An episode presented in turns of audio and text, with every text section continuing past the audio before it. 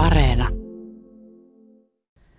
Ihmisten välinen kommunikaatio on täynnä väärinymmärryksiä, eikä niiltä välty kukaan. Usein ne ovat ihan arkisia, mutta joskus ne kantavat myös suuria seurauksia. Väärinymmärrykset rikkovat ihmissuhteita, lyövät kapuloita politiikan ja talouden rattaisiin ja vaarantavat ihmishenkiä jopa. Erityisesti politiikassa on viime vuosina korostunut myös vastapuolen tahallinen väärinymmärtäminen. Väärinymmärryksiä ei voi kokonaan välttää eikä toista ymmärtää täydellisesti, mutta riittävä ymmärtäminen kantaa jo pitkälle. Olennaista onkin oppia, mistä väärinymmärrykset johtuvat. Ja tätä yritämme selvittää seuraavan tunnin ajan emeritusprofessori ja tietokirjoilija Arto Mustajoen kanssa. Tervetuloa Arto. Kiitoksia.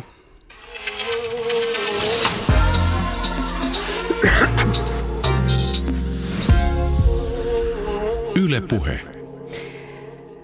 Äärettömän mielenkiintoinen kirja tämä Väärinymmärryksiä. Miten voisimme puhua ja kuunnella paremmin.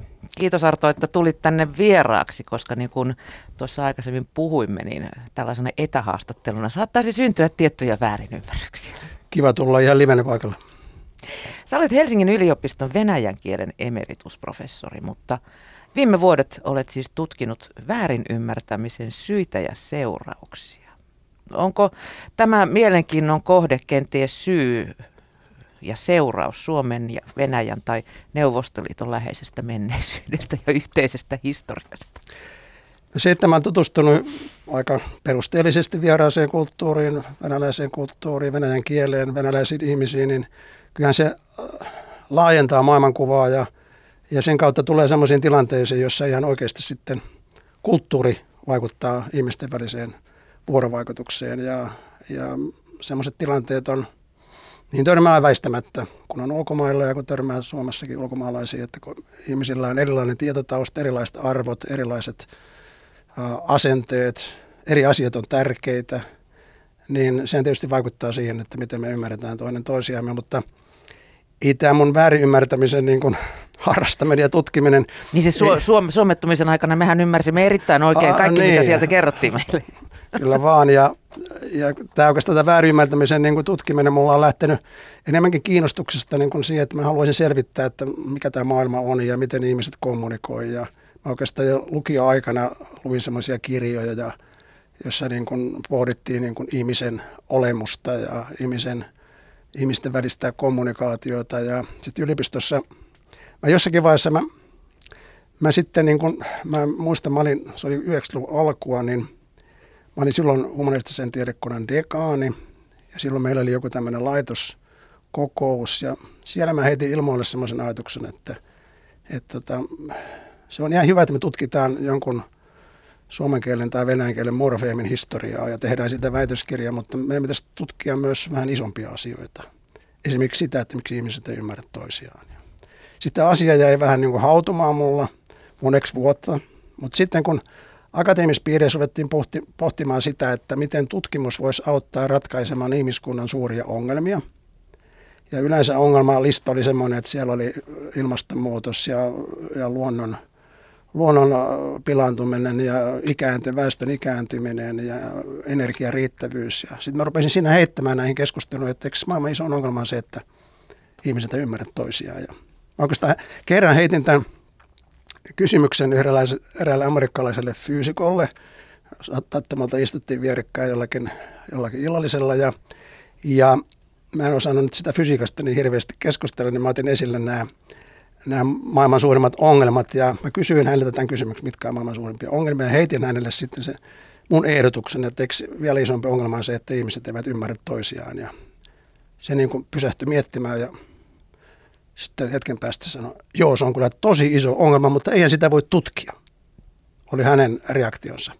Ja oikeastaan mä vähän jäi siitä kytemään, että mä haluaisin näyttää sille, että, että kyllähän sitäkin voidaan tutkia ja täytyy tutkia. Ja sen tutkimuksen avulla me voidaan niin löytää niin välineitä myös ehkä paremmin sitten ymmärtää toisiamme. Sillä, sillä tavalla se lähti liikkeelle. Mm. Ja nyt se on päätynyt tällaiseksi yli 300 sivuiseksi opukseksi. Kun sä lähdit sitä tutkimaan, niin tota, oliko se vähän niin kuin suossa kävelisit? No se, oikeastaan se suo oli semmoinen, että sitä munhan piti ensin selvittää, mitä muut tutkijat on löytäneet tästä asiasta. Ja mä aika perusteellisesti tutustuin erilaisiin mm, niin kuin tutkimuksiin, julkaisuihin.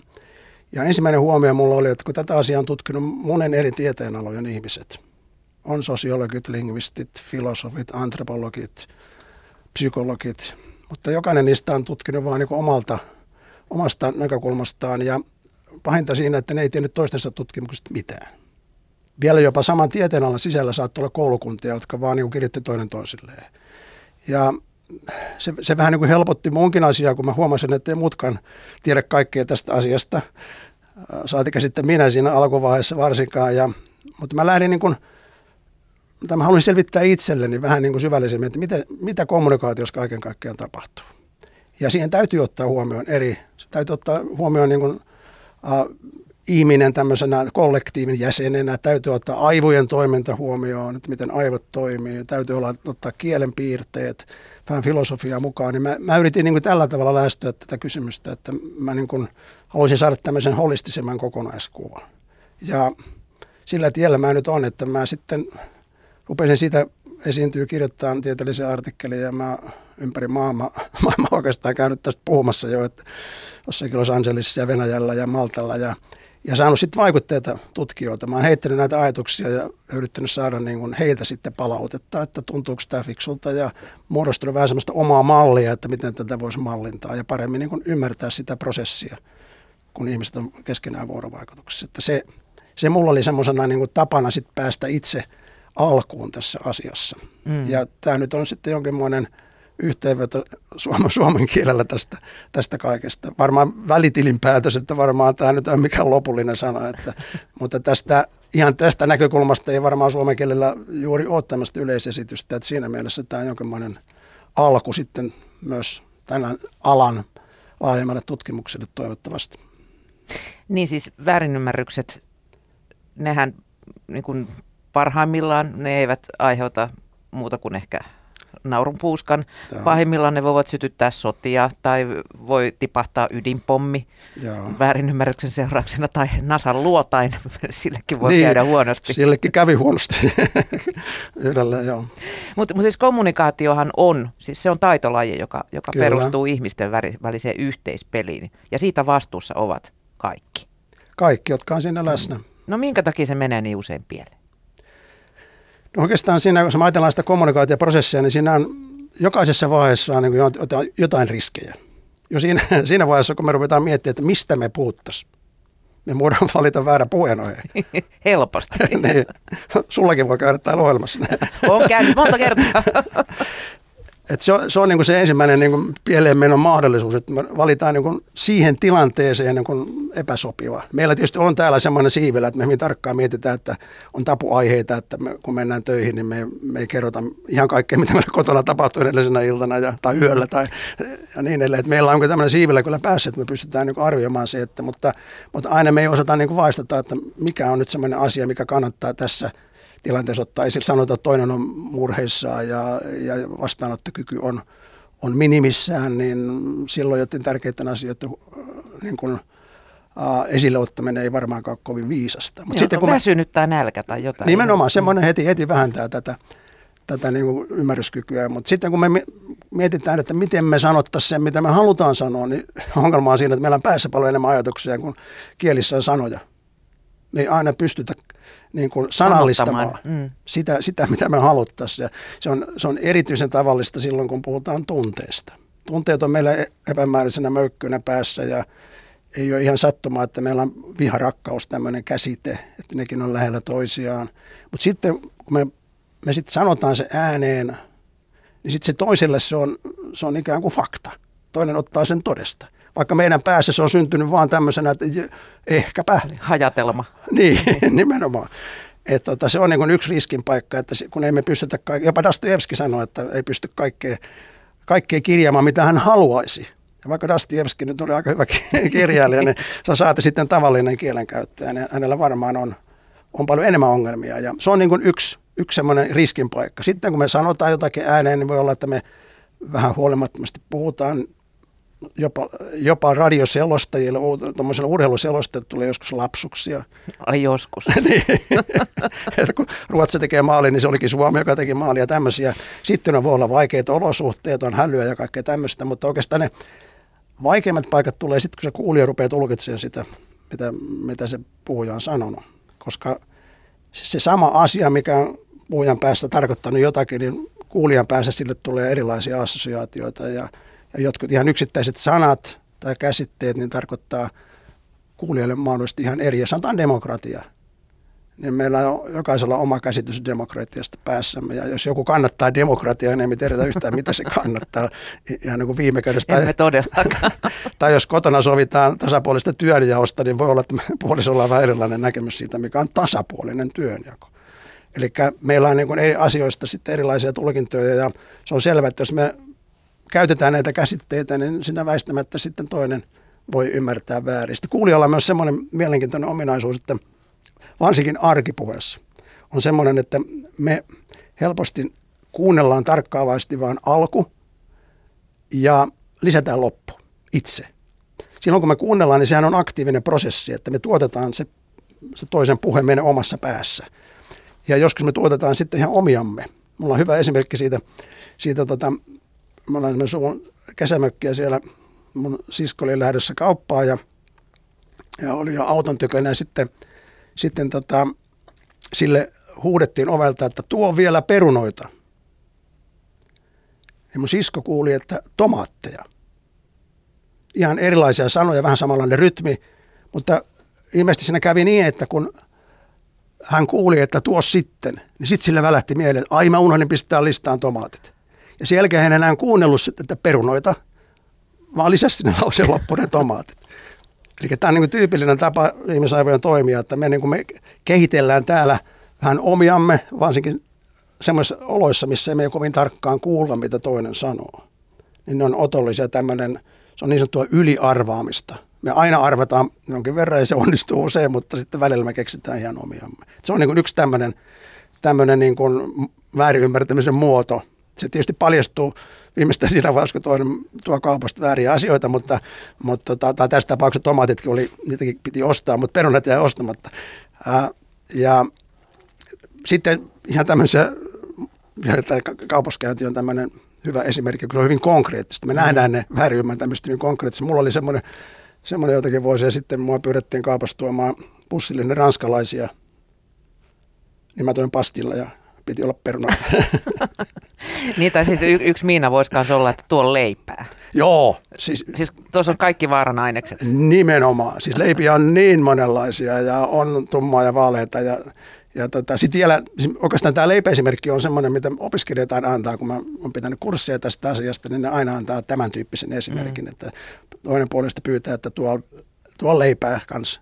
Sitten kun tuo sen leipää, tuo, tuo sen tummaa leipää, niin sitten se, joka oli pyytänyt, niin sanoi, että miksi sä toit tummaa leipää, että mä pyysin tuomaan vaaleita? Sitten toinen selitti, että sä pyysit tuomaan vaan leipää. Niin sitten tämä, joka on pyytänyt, niin sanoi, että olisi sun pitänyt ymmärtää, että mä tarkoitin vaaleita. Mm. Sama voi kyllä käydä nykyään muuten myös, kun pyydetään tuomaan olutta. Et niin. Herra isä, mikä oh, näistä? Joo, se on niin kuin, niitä on sata sorttia nykyään. Että juuri näin, että silloin me Tämä liittyy siihen, että me oletetaan, siis puhuja olettaa usein liikaa. Se toinen arvaa, että ei tarvitse kaikkea sanoa, niin se arvaa kuitenkin. Ja se, tämähän vähän liittyy, kun tämä näin usein kotioloissa, missä meillä me ollaan niin kuin vapaa-ajalla ja me ei haluta kauheasti keskittyä siihen mm, keskusteluun, niin siellä helpommin tapahtuu niin kuin tämmöisiä asioita, että, että me, niin kuin, me, me oikeastaan säästetään meidän – tätä kognitiivista energiaa sillä, että me liian, liikaa mietitään, että mitä me nyt sanotaan, ymmärtääkö toi. Niin me niin kuin oikastaan ikään kuin sillä tavalla ja me, me niin kuin jätetään sanomatta semmoista, mikä olisi ollut kumminkin tärkeää. Niin, mä just ajattelin, että, että millaisia ongelmia niin kuin kommunikaation vaikeuksista voisit seurata vaikka just niin kuin ihmissuhteissa kotona, kun kuvitellaan, että elämänkumppani nyt ainakin ymmärtää niin, niin millaiset niin tekijät on sitten kotioloissa vaikkapa esteenä kommunikaation onnistumiseen? No, tämä on just kotiolo. Silloin kun me tunnetaan, siis no, kaksi venäläistä tutkijaa 90-luvulla, niin se, ne mainitsi, että kotona tapahtuu oikeastaan väärinymmärtämisiä enemmän kuin keskustelussa ulkomaalaisten kanssa, mikä on tämmöinen paradoksi. Hmm. Ulkomaalaisten kanssa on nämä kulttuuriongelmat, ja, mutta sitten kun ne oli ihan tutkinut ja mitannut vähän, että kuinka paljon tätä tapahtuu, mutta kotionolossa on just se riski, että me, me oletetaan liikaa. Me kuvitellaan, että tuo ihminen, mä täysin tiedän, mitä tuo ihminen ajattelee juuri nyt – Oletan, että se ajattelee samaa asiaa kuin minä juuri tällä hetkellä. Ja, se, ja tämän oletuksen varassa me sitten kerrotaan erilaisia asioita ja se ajattelee ihan muita asioita kumminkin. Sit, vaikka me tiedetään suunnin piirtein, me, me, kun on tuttuja ihmisiä, me tiedetään suunnin piirtein heidän tietotaustansa. Me tiedetään vähän, että minkälaista musiikista tykkää, missä ne on käynyt, missä maissa. Me osataan niin ottaa tämä huomioon, että mitä se tietää tämmöistä asioista. Mutta me ei välttämättä aina tiedetä, mitä silloin esimerkiksi just aikaisemmin tapahtunut. Ja ne hiljattain tapahtuneet jutut, niin ne on meillä päässä en, niin päällimmäisenä muistissa.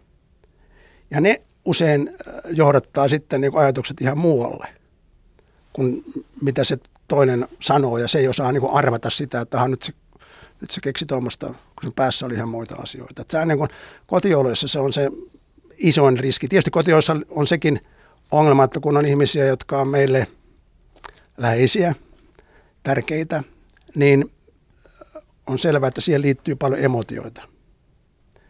Ja enemmän kuin töissä, missä me vähän yritetään niin kuin piilottaa meidän emotiot. Mm, mutta käyttäytyä niin sanotusti. Niin, käyttäytyä kunnolla.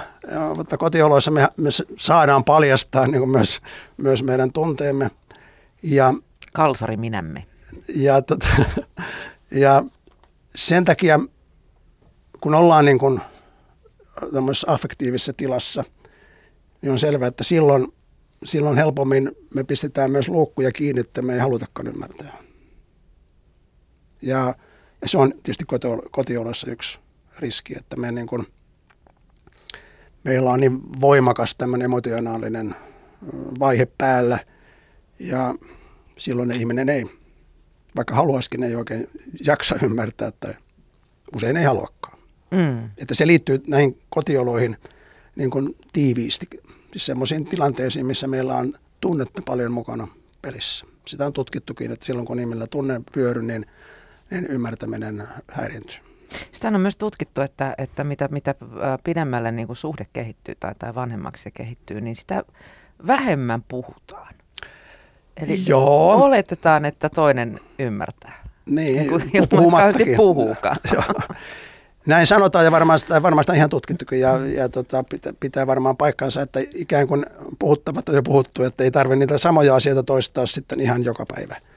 Ja ehkä se puhuminen tuleekin sitten enemmän siitä, että mitä tapahtuu maailmassa ympärillä ja kommentoidaan sitä ja tosin siinäkin sitten me voidaan niin kuin, siinä voi olla sekä kotioloissa että missä tahansa muuallakin me voi olla erilaisia strategioita sen suhteen, että mitä asioita me poimitaan uutisista. Jos me tiedetään, että se toinen – on tämmöinen esimerkki, että on esimerkiksi kokoomuksen kannattaja. Niin me voidaan aina ottaa uutista semmoisia, että nyt joku kokoomusministeri on töpännyt. Me voidaan ikään kuin vähän niin kuin ärsyttää toista. Tai sitten me voidaan olla niin kuin myötäsukainen, että me otetaan vain semmoisia uutisia, mitkä, mitkä sitten kelpaa niin kuin sellaisenaan. Että me voi olla erilaisia strategioita sen suhteen, että mitä kannattaa ottaa niin kuin missäkin tilanteessa esille. Ja, ja varmaan niin kuin kotioloissa, jos me kaiken aikaa kaivetaan vaan niitä semmoisia aikaan kuin negatiivisia tai niin kuin negatiivisen reaktion aiheuttavia uutisia, niin se käy aika raskaaksi. Mutta toisaalta semmoinen liian silloin maailma, niin se tuntuu tylsältä sekin. Ja, ja varmaan se, jos me niin kuin joudutaan kaiken aikaa miettimään, että voiko mä nyt tätä sanoa ja lukea tätä uutista tästä näin, niin se käy niin kuin pitkän päälle niin kuin hermoille myös sekin. Mm, toisaalta aika myös opettaa, ajan mittaan sitä ehkä oppii lukemaan toista silleen, että tänään kannattaa ehkä puhua siitä puutarhan siivoamisesta. Täsmälleen näin. Ja Ajoitus. Juu, juuri näin. Se on, se on äärimmäisen tärkeää niin kotioloista. Nyt on oikein hetki ehdottaa, että lähdetäänkö jollekin lomamatkalle tai viittiksi jotakin tehdä tai muuta. Niin tietysti siinä tarvitaan tämmöistä taitoa lukea toisen tunnetilaa, että ottaako se vastaan tänään vai ei. Mm.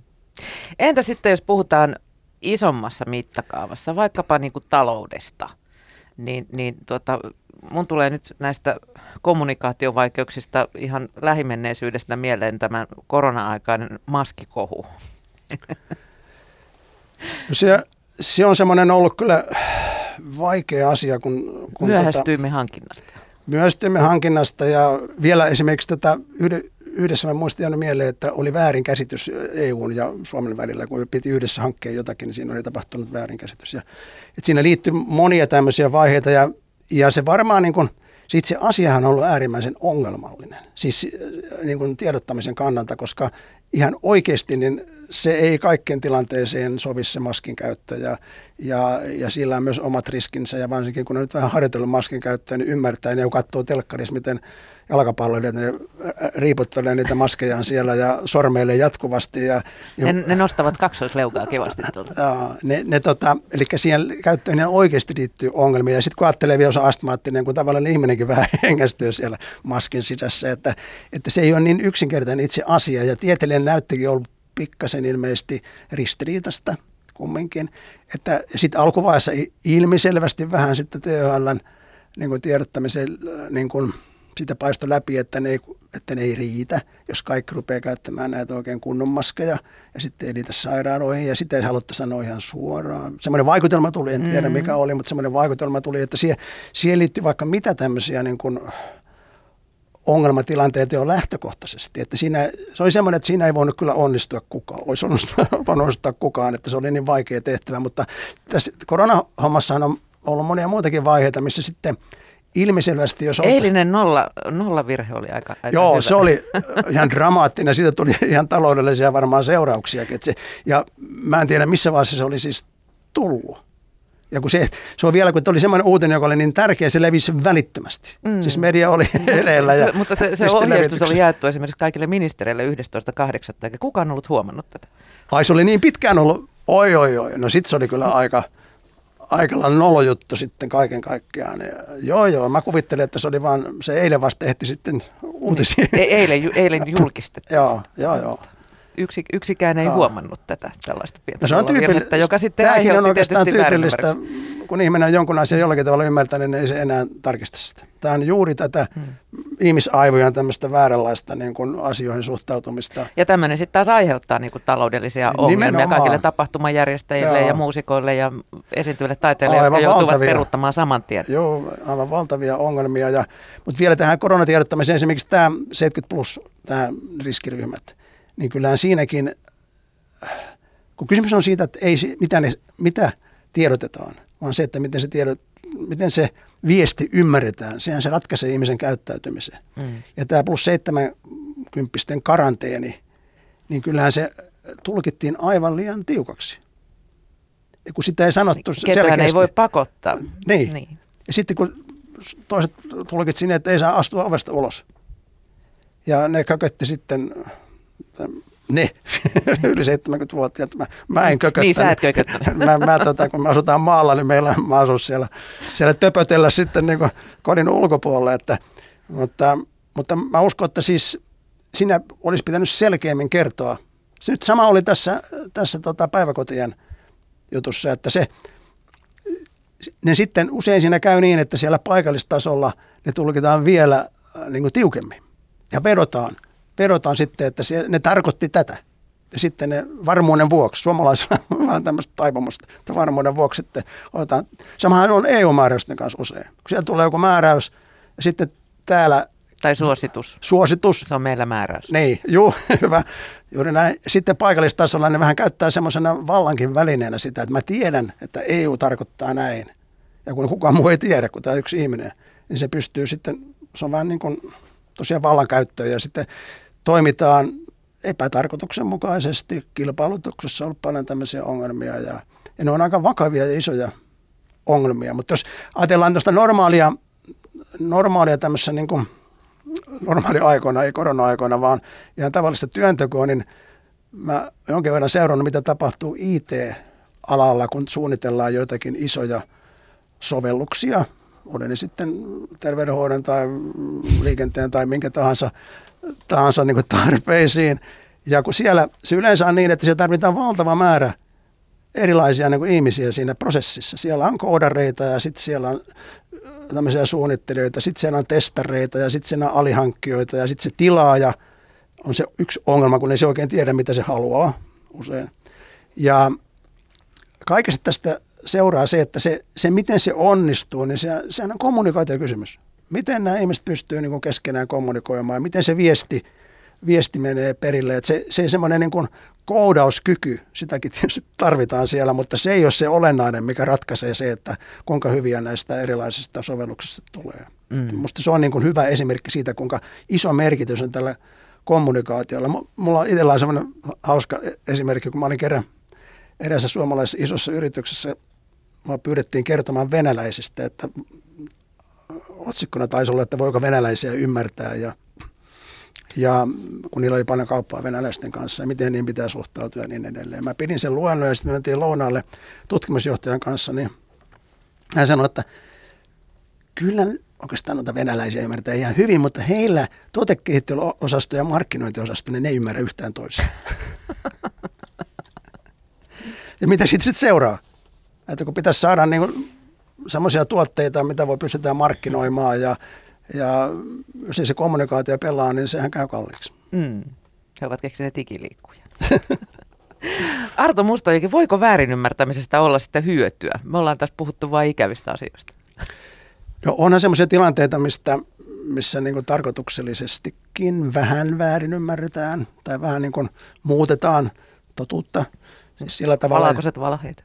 Valkoisia valheitakin, joita eri kulttuurissa viljellään vähän eri lailla Venäjällä, niitä viljellään paljon enemmän kuin Suomessa, mutta kyllä Suomessa ihmiset osaa sitä harrastaa.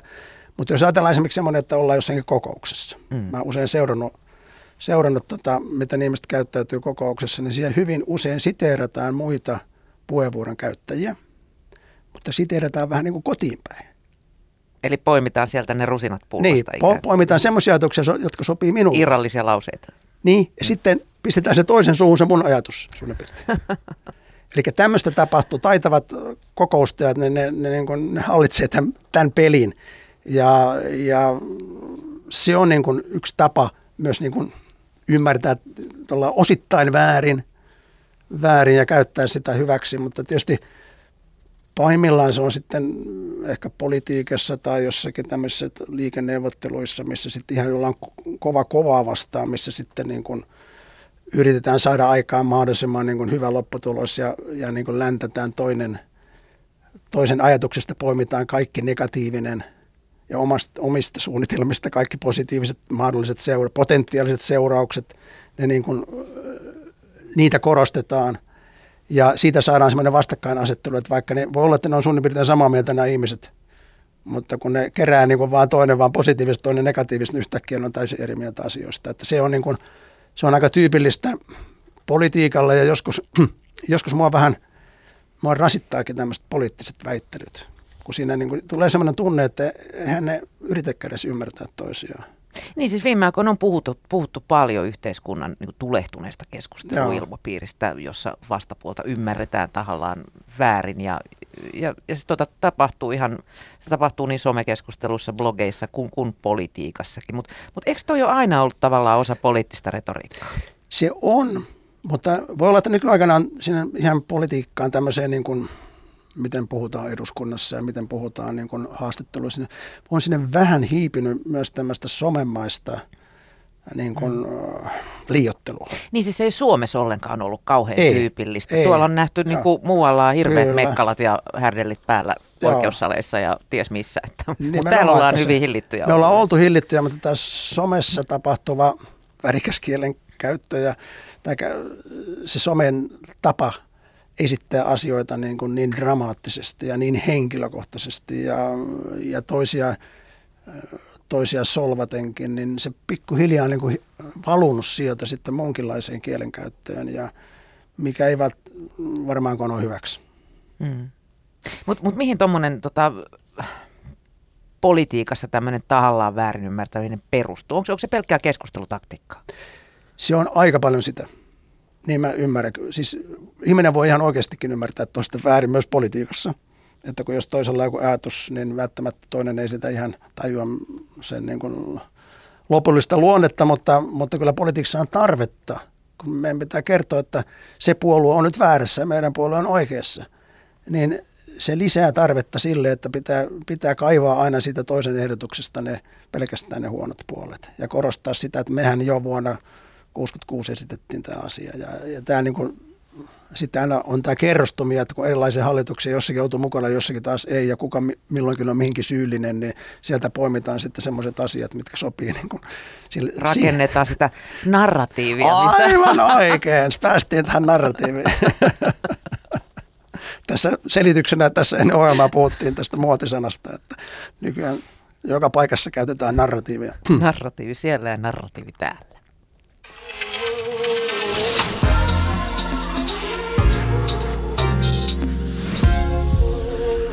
Yle Puhe.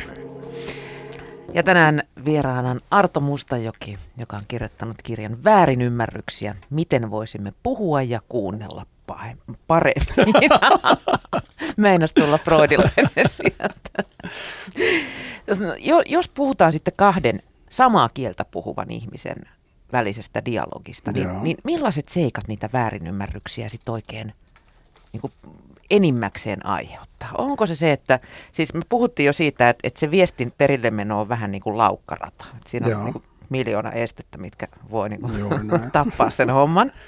Mutta onko se niin kuin yleensä siinä lähettäjä vai vastaanottajan päässä se vika? Mä, mä en oikeastaan koskaan niin kuin rupesi etsimään sitä syyllistä, että kumpi on enemmän syyllinen, kun ne on molemmat aina syyllisiä, jos joku menee pieleen, että koska molemmilla on mahdollisuus vaikuttaa siihen. Että jos, jos kuulija ymmärtää, niin hän voi kysyä, että mikäs, mitä sä tarkoitit. Ja jos puhuja näkee, että kuulija ei ole ymmärtänyt, niin voi täsmentää tai voi niin kuin sanoa sen uudestaan ja, ja niin kuin toisin sanoen ja niin edelleen. Että, että kyllä se on niin kuin tämmöistä yhteispeliä, missä niin kuin molempien pitää olla mukana, että se onnistuisi. Mutta siinähän yksi semmoinen, mistä vähän oli jo puhetta, mutta mistä mä mielelläni vähän sanoisin tarkemmin, on tämä tämmöinen puheen mukauttaminen. Hmm. Eli että se on äärimmäisen tärkeää, että me tiedetään, me osataan puhua nimenomaan siinä tilanteessa ja kyseiselle henkilölle. Mehän puhutaan hyvin eri tavalla, jos me ollaan työpaikan kokouksessa tai kotona. Että me, meillä on semmoinen automaatti päässä, että me osataan niin mukauttaa puhetta sen tilanteen mukaan. Ja me osataan jonkin verran mukauttaa myös sen kuulijan mukaan.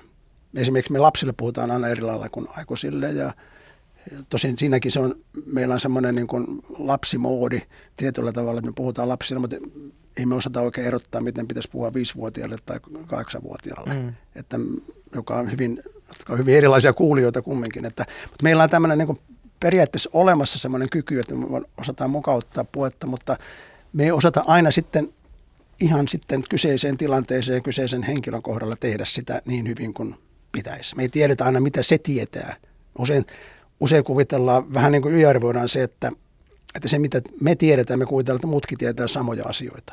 Joskus oikein hämmästytään, että kun, eikö se tiennytkään tiennytkään tämmöistä näin. Että mä, mä, mulle tuli semmoinen aha ja just tämän, tämän tyyppinen, kun mä, mä tota, meillä on semmoinen iso summun kesämörkki ja siellä sitten on kaikenlaisia ihmisiä, niin siellä sitten tämmöinen, tämmöinen tota, kolmeviitoinen neljäkymppinen mieshenkilö, niin se kysyy, että, että, niin, että mitä ero on lumpeella ja ulpukalla?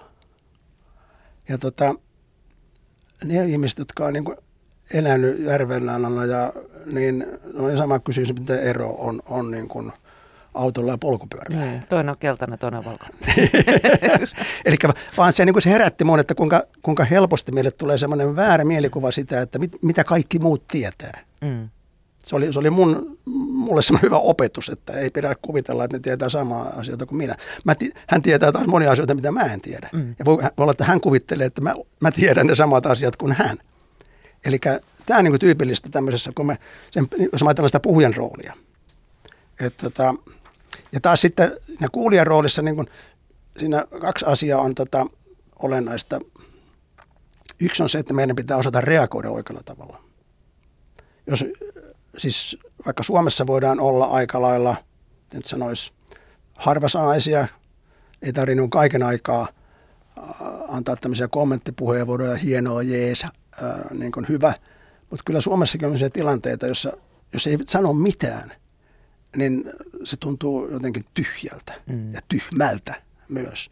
Että jos esimerkiksi joku, jollakin on syntynyt vauva ja se esittelee sitten sitä ja sit toinen ei sano mitään, niin sehän on loukkaus suorastaan. Että onko se niin kauhean näköinen, että se ei ole mitään niin sanottavaa. että se, se kuulijan roolissa on niin tämmöinen, tämmöinen niin kuin tärkeä osa sitä, että vaikka se on ikään kuin toinen puhuisi, niin siinä sitten pitää olla mukana tavalla tai toisella ja osoittaa, että mä, mä oon niin kuin kuunnellut. Ja, ja tota, toinen sitten tämmöinen, mikä siihen liittyy siihen kuulijan, kuulijan niin kuin tämmöiseen niin kuin ammattitaitoon, jos tämmöistä voisi sanoa, on se, että jos kotioloissa, kotioloissa niin kuin, kun on kumminkin tarvetta, niin on kertoa myös ongelmistaan ja pahasta mielestä ja pieleen menneestä päivästä töissä tai kotona. Tai on, on tämmöisiä murheita, joita pitäisi päästä purkamaan. Niin on tärkeää osata erottaa toisestaan tämmöinen niin sanottu purkupuhe. Eli mikä tarkoittaa sitä, että ihmisellä on vaan tarve kertoa, että kuinka kauan se meidän uusi pomo on. Mm. Ja se taas keksi, että pitää niin merkata, merkata minuutin tarkkuudella, että mitä tänään on tullut tehtyä. Ja, ja se on, eihän siitä tule mitään. Kun tämmöisen, tämmöisen saanut kerrottua sille ihmiselle, joka siellä kotona on, on ja kuuntelee kiltisti, niin se on niin kuin sille ohitettu. Mm. Se ei, se ei niin kuin vaadi vastavuoroisuutta, se ei, että alampa miettiä ratkaisua niin, tähän nimenomaan. Sitä, se, se ei niin kuin sitä tarvi ja siinä jopa auttaa joskus, että teeskentelee, että kuuntelee. Mm. Mutta sitten taas, jos on tämmöistä todellista ongelmista, että, että, että että on joku semmoinen ongelma, mikä pitäisi nyt sitten korjata tai, ja tota, tai sitä pitäisi keskustella vähän tarkemmin, niin että se ei ole vain tämmöistä pientä kitinää ja purkupuetta, vaan se on ihan oikea ongelma.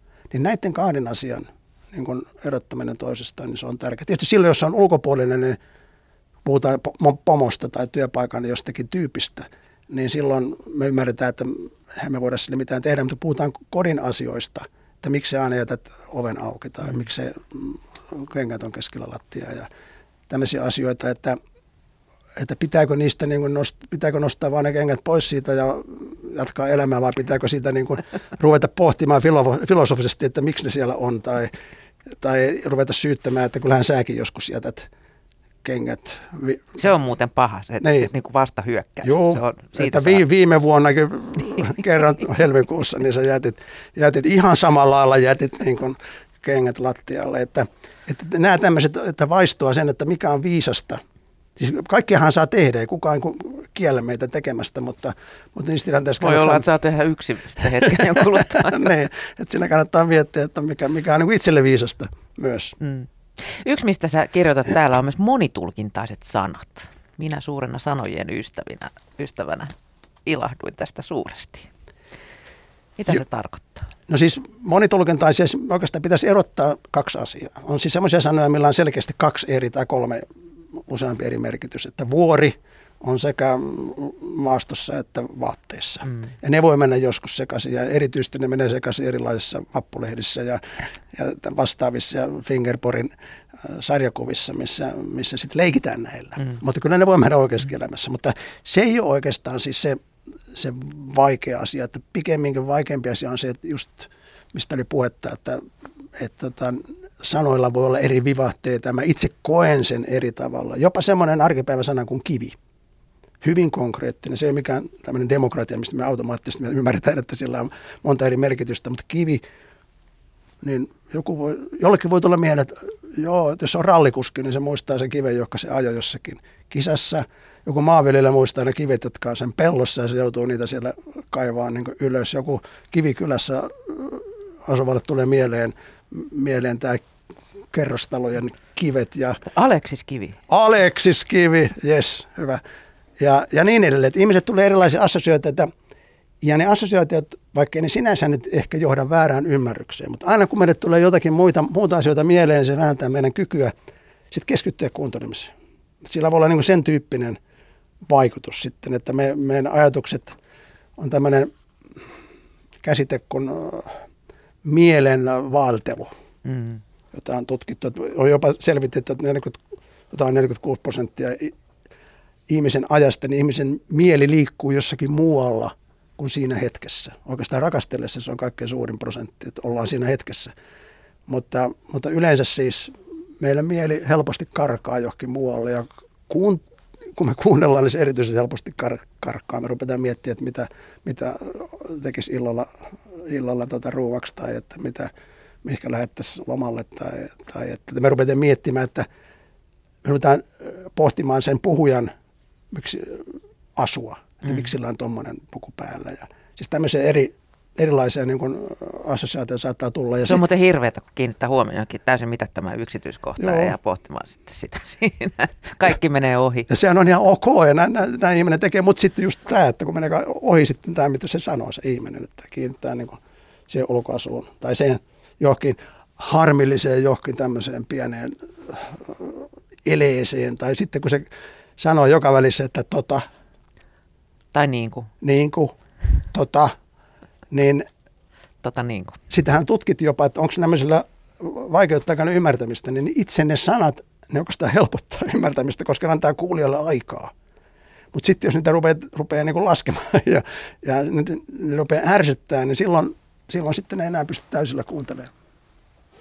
Öm, entä sitten tällaiset epätarkat määrät, kuten Oi. muutama, moni, joitain, paljon, vähän. Mun tulee tästäkin ihan viime viikolta esimerkki mieleen, joka oli Fatim Diaran sähköpyörä, joka maksoi ensin muutaman tonni, mutta sitten se oli 3200.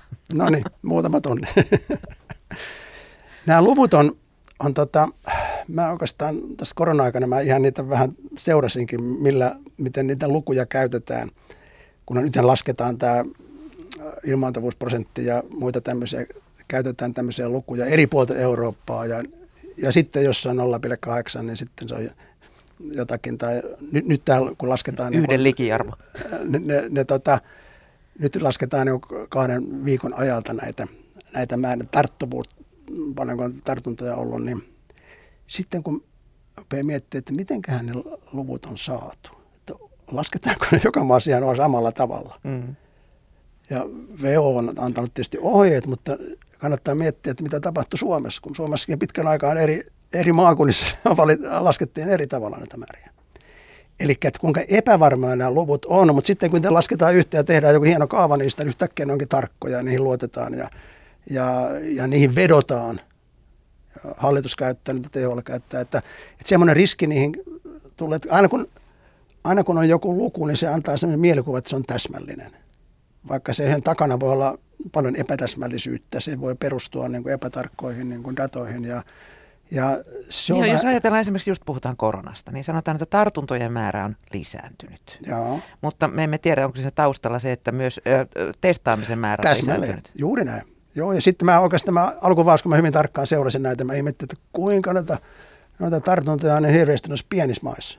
Sitten mä arvasin, sitten kun ruvettiin julkaisemaan näiden testausten määriä, määriä myös, niin kuinka ollakaan pienissä maissa oli ehditty, tai siis suhteutettuna väestöön, niin oli paljon enemmän testattu ja löydetty sitten paljon enemmän näitä tartuntoja. Että, Jotta tai se epätarkka uutisointi, että Brasiliassa on maailman eniten tartuntoja, Oi. suhteuttamatta sitä siihen väestömäärään. Siis se, on, se on toistuu jatkuvasti. Oikein joka kerta harmittaa se, että kun että Brasiliassa kaikkein pahin tilanne Etelä-Amerikassa, vaikka se perussa paljon, paljon pahempi tilanne, että suhteutettuna niin väestöön. Että, että lukuja käytetään osittain vähän niin kuin tietämättään, että ei tahallaan välttämättä, mutta joskus tietysti myös tahallaan.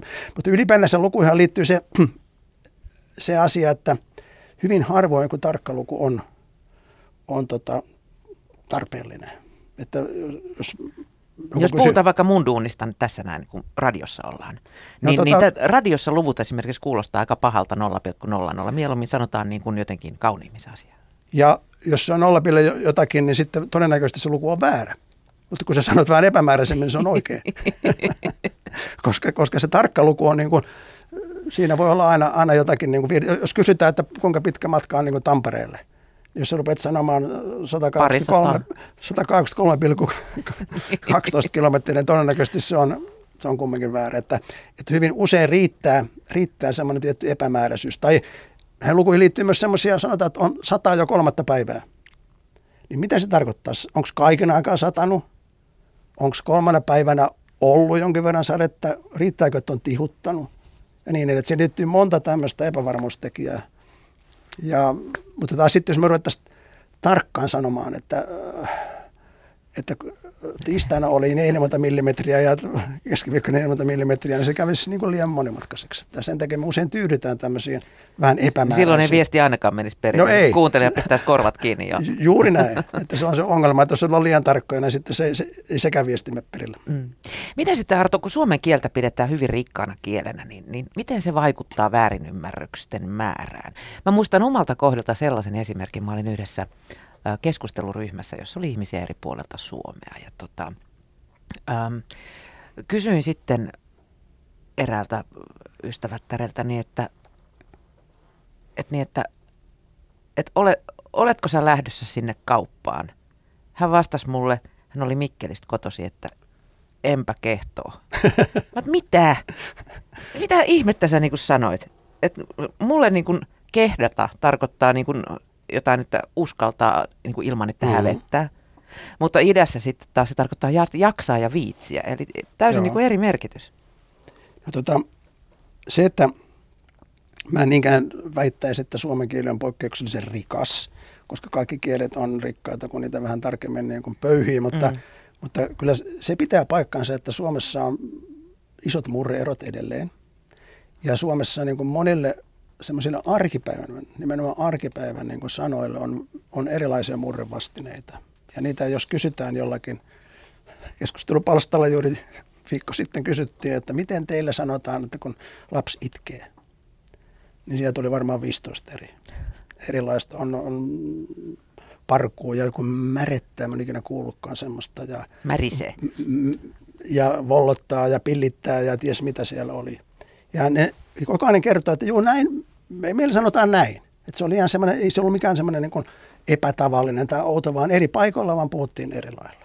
Ja se toistuu jatkuvasti, että jos, jos niin kuin, äh, kysytään, että miten teillä, niin äh, eri puolilla Suomea, niin kuin sanotaan, hyvin, hyvin eri lailla. Ja se, se on tietysti rikkautta ja se on hienoa, että Suomessa on säilynyt nämä murreerot ja Suomessa arvostetaan murteita. Ja tietysti joka paikassa voi puhua murteilla, joku Savo puhuva tuskin voisi tulla Suomen presidentiksi, mutta, mutta muuten niin kuin, se on vähän niin kuin kokenut jopa renesanssin niin kuin murteiden käyttö tietyssä tilanteessa ja minusta se on, se on hienoa. Se on tosin sitten ulkomaalaisilla ongelma.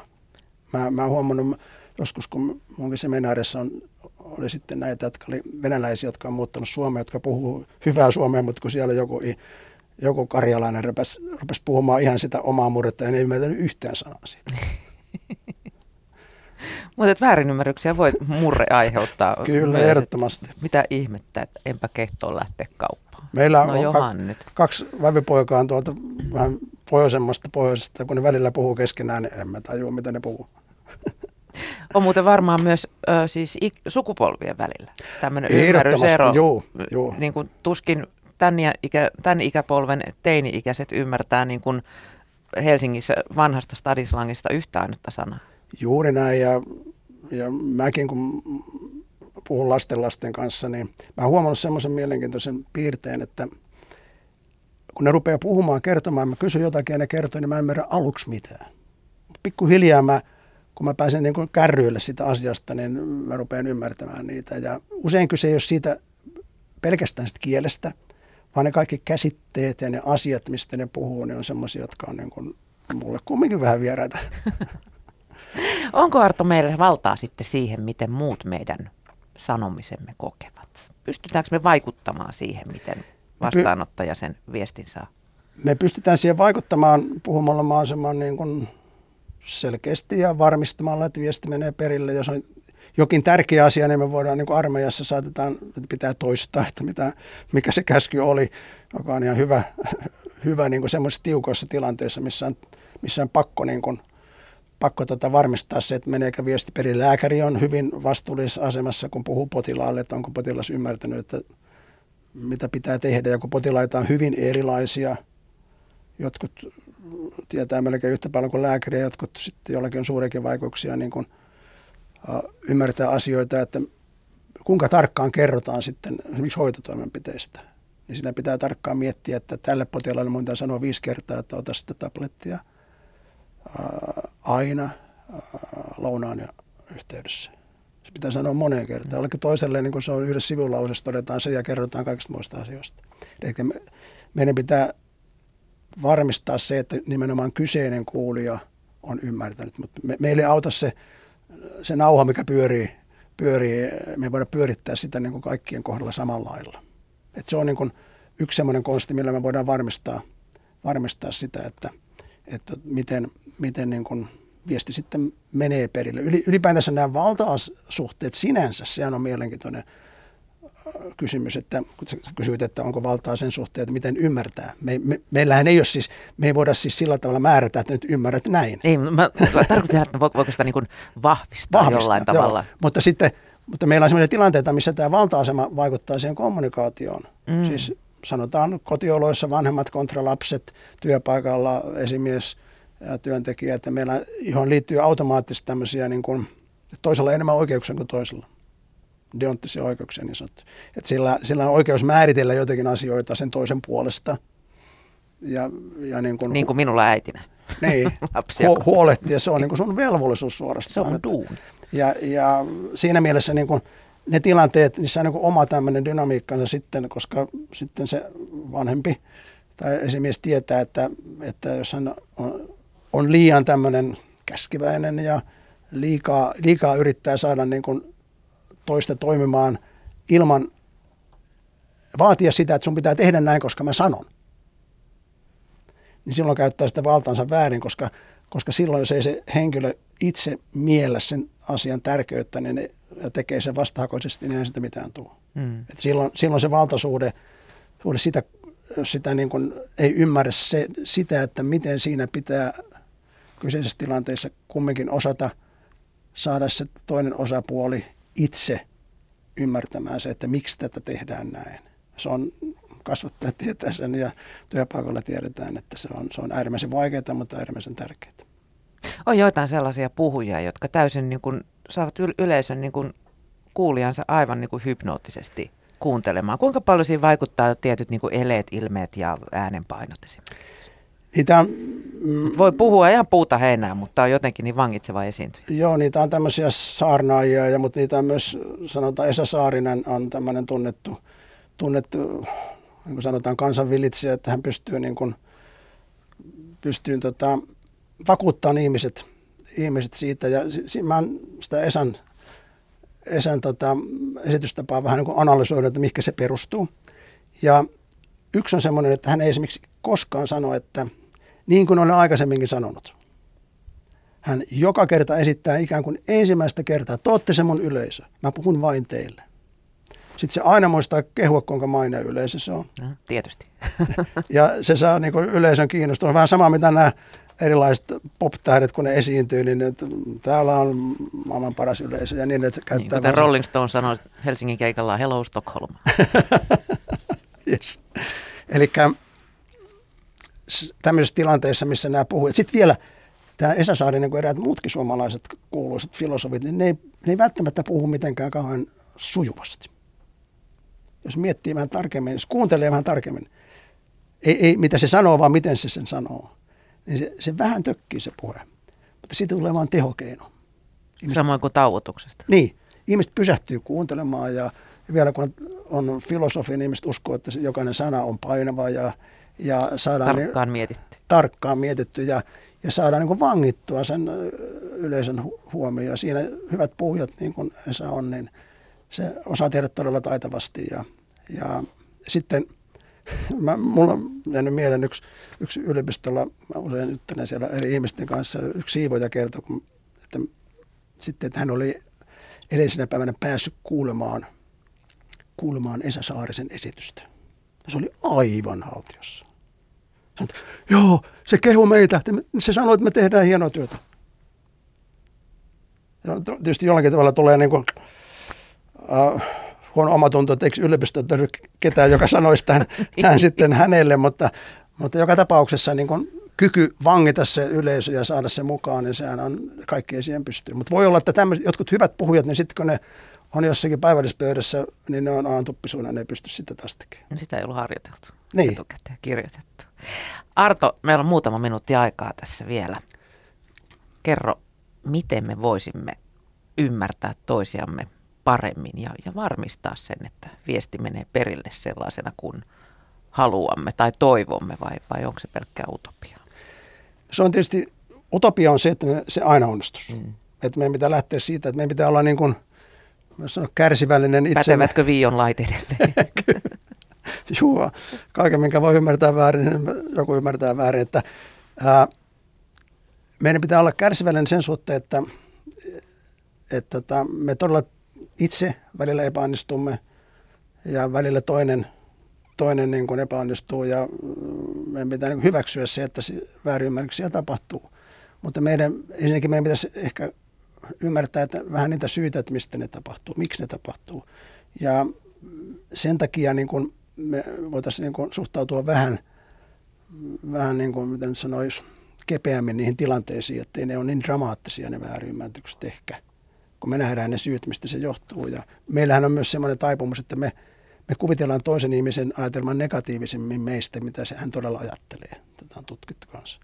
Eli että meillä niin kuin me helposti lähdetään sen negatiivisuuden kautta tulkitsemaan myös sen toisen, toisen niin kuin, ää, reaktioita.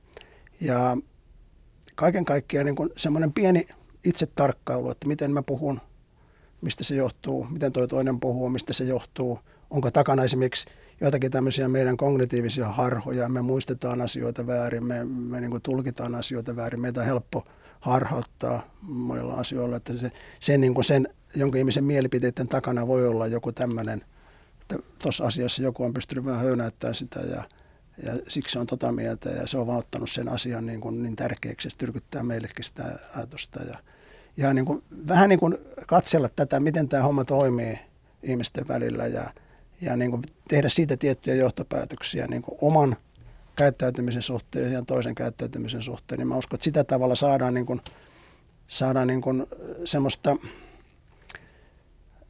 ei voi sanoa, että ne sitten ratkaisesti vähenis väärinymmärrykset, mutta meillä lisääntyisi sellainen ymmärrys niin kuin siitä sen suhteen, että mistä niitä tulee. Ehkä joskin tapauksessa voi myös sitten itse pystyä niin itseensä vähän kontrolloimaan. Että, ja oikeassa paikassa käyttää sitten kognitiivista energiaa, ettei säästä sitä semmoisissa asioissa, missä ei kannata säästää. Ja esimerkiksi se, että me kuunnellaan toista vähän tarkemmin, niin sekin auttaa usein.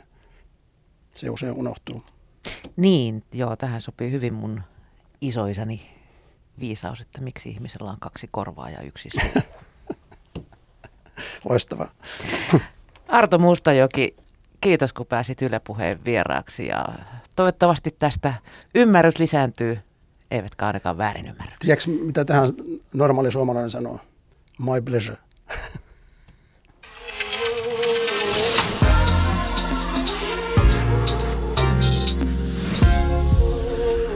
Yle Puhe.